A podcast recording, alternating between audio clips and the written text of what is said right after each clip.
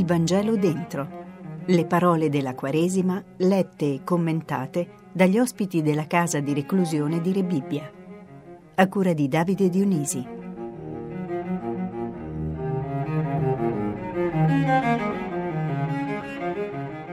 In quel tempo, mentre era a mensa con i suoi discepoli, Gesù fu profondamente turbato e dichiarò: In verità, in verità io vi dico, uno di voi mi tradirà.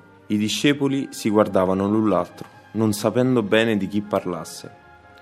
Ora uno dei discepoli, quello che Gesù amava, si trovava a tavola a fianco di Gesù.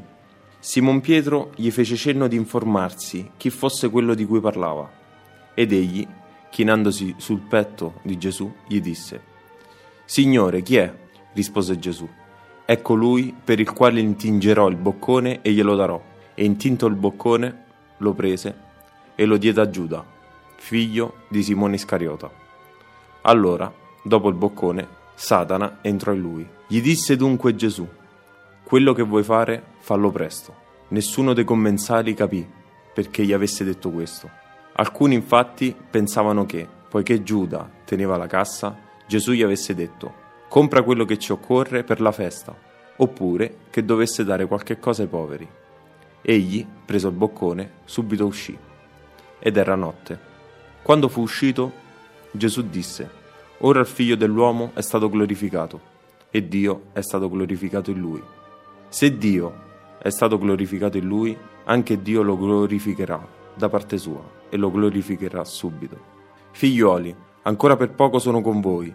Voi mi cercherete, ma come ho detto ai giudei, ora lo dico anche a voi. Dove vado io, voi non potete venire. Simon Pietro gli disse, Signore, dove vai? gli rispose Gesù. Dove io vado, tu per ora non puoi seguirmi. Mi seguirai più tardi. Pietro disse, Signore, perché non posso seguirti ora? Darò la mia vita per te. Rispose Gesù, darai la tua vita per me?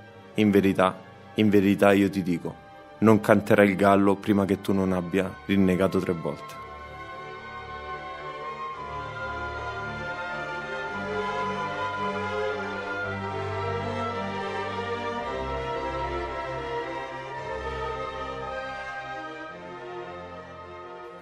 Bentrovati dalla casa di reclusione di Rebibbia dove ogni giorno commentiamo il Vangelo con i suoi ospiti. Oggi siamo con Christian. Ciao Christian. Ciao Davide.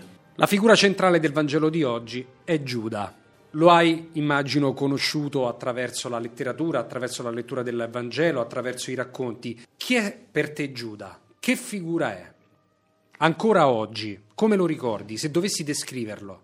Come il personaggio peggiore che sia mai esistito come il traditore peggiore che, che ci possa essere. Gesù però lo tratta in maniera diversa. Sì. Secondo te il comportamento di Gesù nei confronti del tradimento, come lo giudichi? Penso che è giusto, come si è comportato è, è stato davvero, cioè si vede che è il figlio di Dio nel senso che ormai qualsiasi essere umano cui uno sa che la persona che ha di fronte è un traditore lo ripaga solo con la stessa moneta, anche solo uno sguardo può essere con odio. Invece Gesù gli dà da mangiare, è un gesto caritatevole. Può essere un insegnamento per te questo all'interno del carcere? Può essere un esempio? O è troppo fuori da una realtà come quella di una casa di reclusione avvicinare una persona che ti tradisce o perdonarla addirittura? Sì, per me può essere un esempio si può perdonare, la vedo così, ma fino a un certo punto c'è un limite a tutto. L'altra figura importante è Pietro, che noi abbiamo conosciuto in questo ambito, che manifesta la sua piena fedeltà nei confronti di Gesù, ma sarà anche colui che poi lo rinnegherà. Sono due tipi di tradimento in effetti completamente diversi. Secondo te perché diversi? Poi alla fine uno addirittura diventerà un, il padre della Chiesa. Sì, ci sono vari modi di tradire, può essere misurata in vari settori. Penso che il tradimento di Simon Pietro è, a, è assolutamente perdonabile, a differenza di Giuda, che lo vende per soldi. Grazie Cristian. Grazie a te Davide. Avete ascoltato.